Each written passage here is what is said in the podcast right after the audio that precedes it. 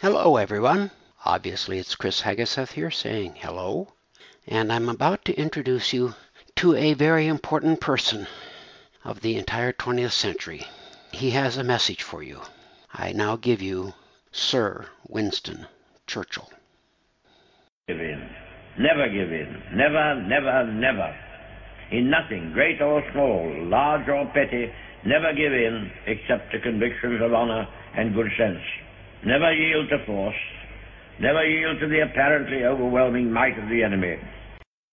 Now, if you have followed my podcasts much, you will know that I don't like the idea that I am fighting Parkinson's.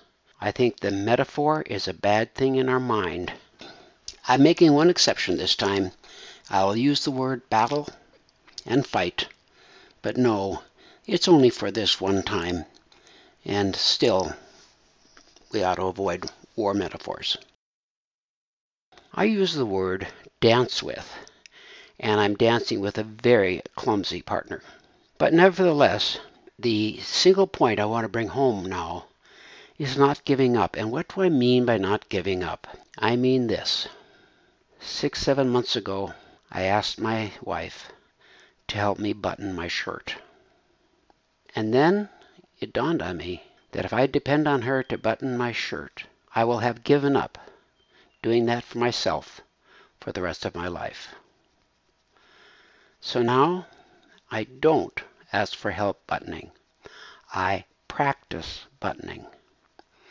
I am convinced that I can rewire my brain by doing this task over and over again. So never give up on a symptom unless you're absolutely forced to.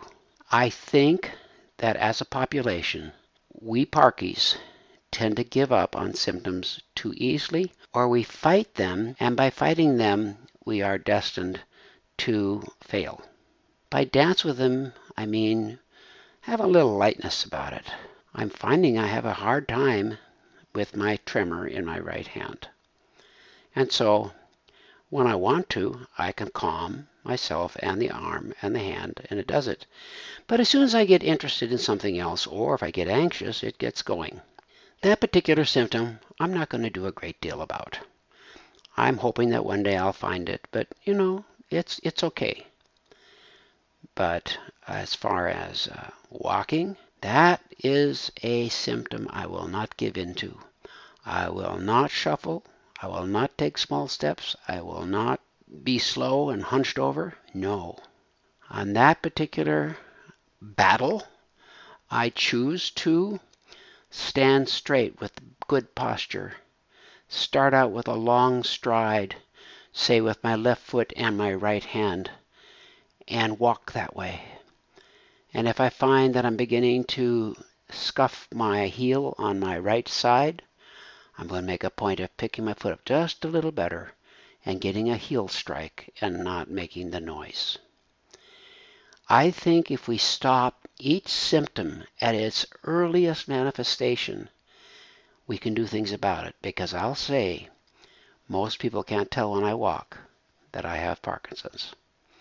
And a little trick I have for my right hand tremor is because when I'm walking, my hand, my hand will tremor, so I stick my thumb between my index and middle finger as I walk, and it absorbs whatever tremor impulses are there. So if I find that I'm speaking not loudly enough, I immediately adjust. What do I do? I straighten my posture. I get my head on right. And I look at the person to whom I'm speaking and I speak with firmness. Again, part of our speech problems come sometimes because we got our head bent over. Head bending over that's a battle you need to win every day. Never let your head slump. You can correct it.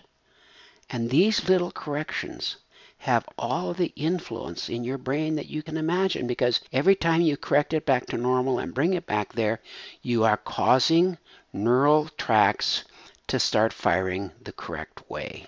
So never, never, never give in to any symptom of Parkinson's disease unless you're absolutely certain that it's got you by the tail and you can't do it. It follows My idea that we should put medication off until the such time as we're forced to take it is part of this. Because as soon as we start depending on levodopa to be controlling our symptoms, we have now introduced a foreign substance that's doing the job that we could do ourselves. I was very disappointed the other day when I ran into a person I know with Parkinson's. She's had it a year and a half, and she said, Well, I'm going to go on meds now. And I said, Oh, no, you, you don't have to. And, you, you know, th- there's so much we can do. And her response was, No, I'm through suffering. I'm just going to do it. And I watched her walk away.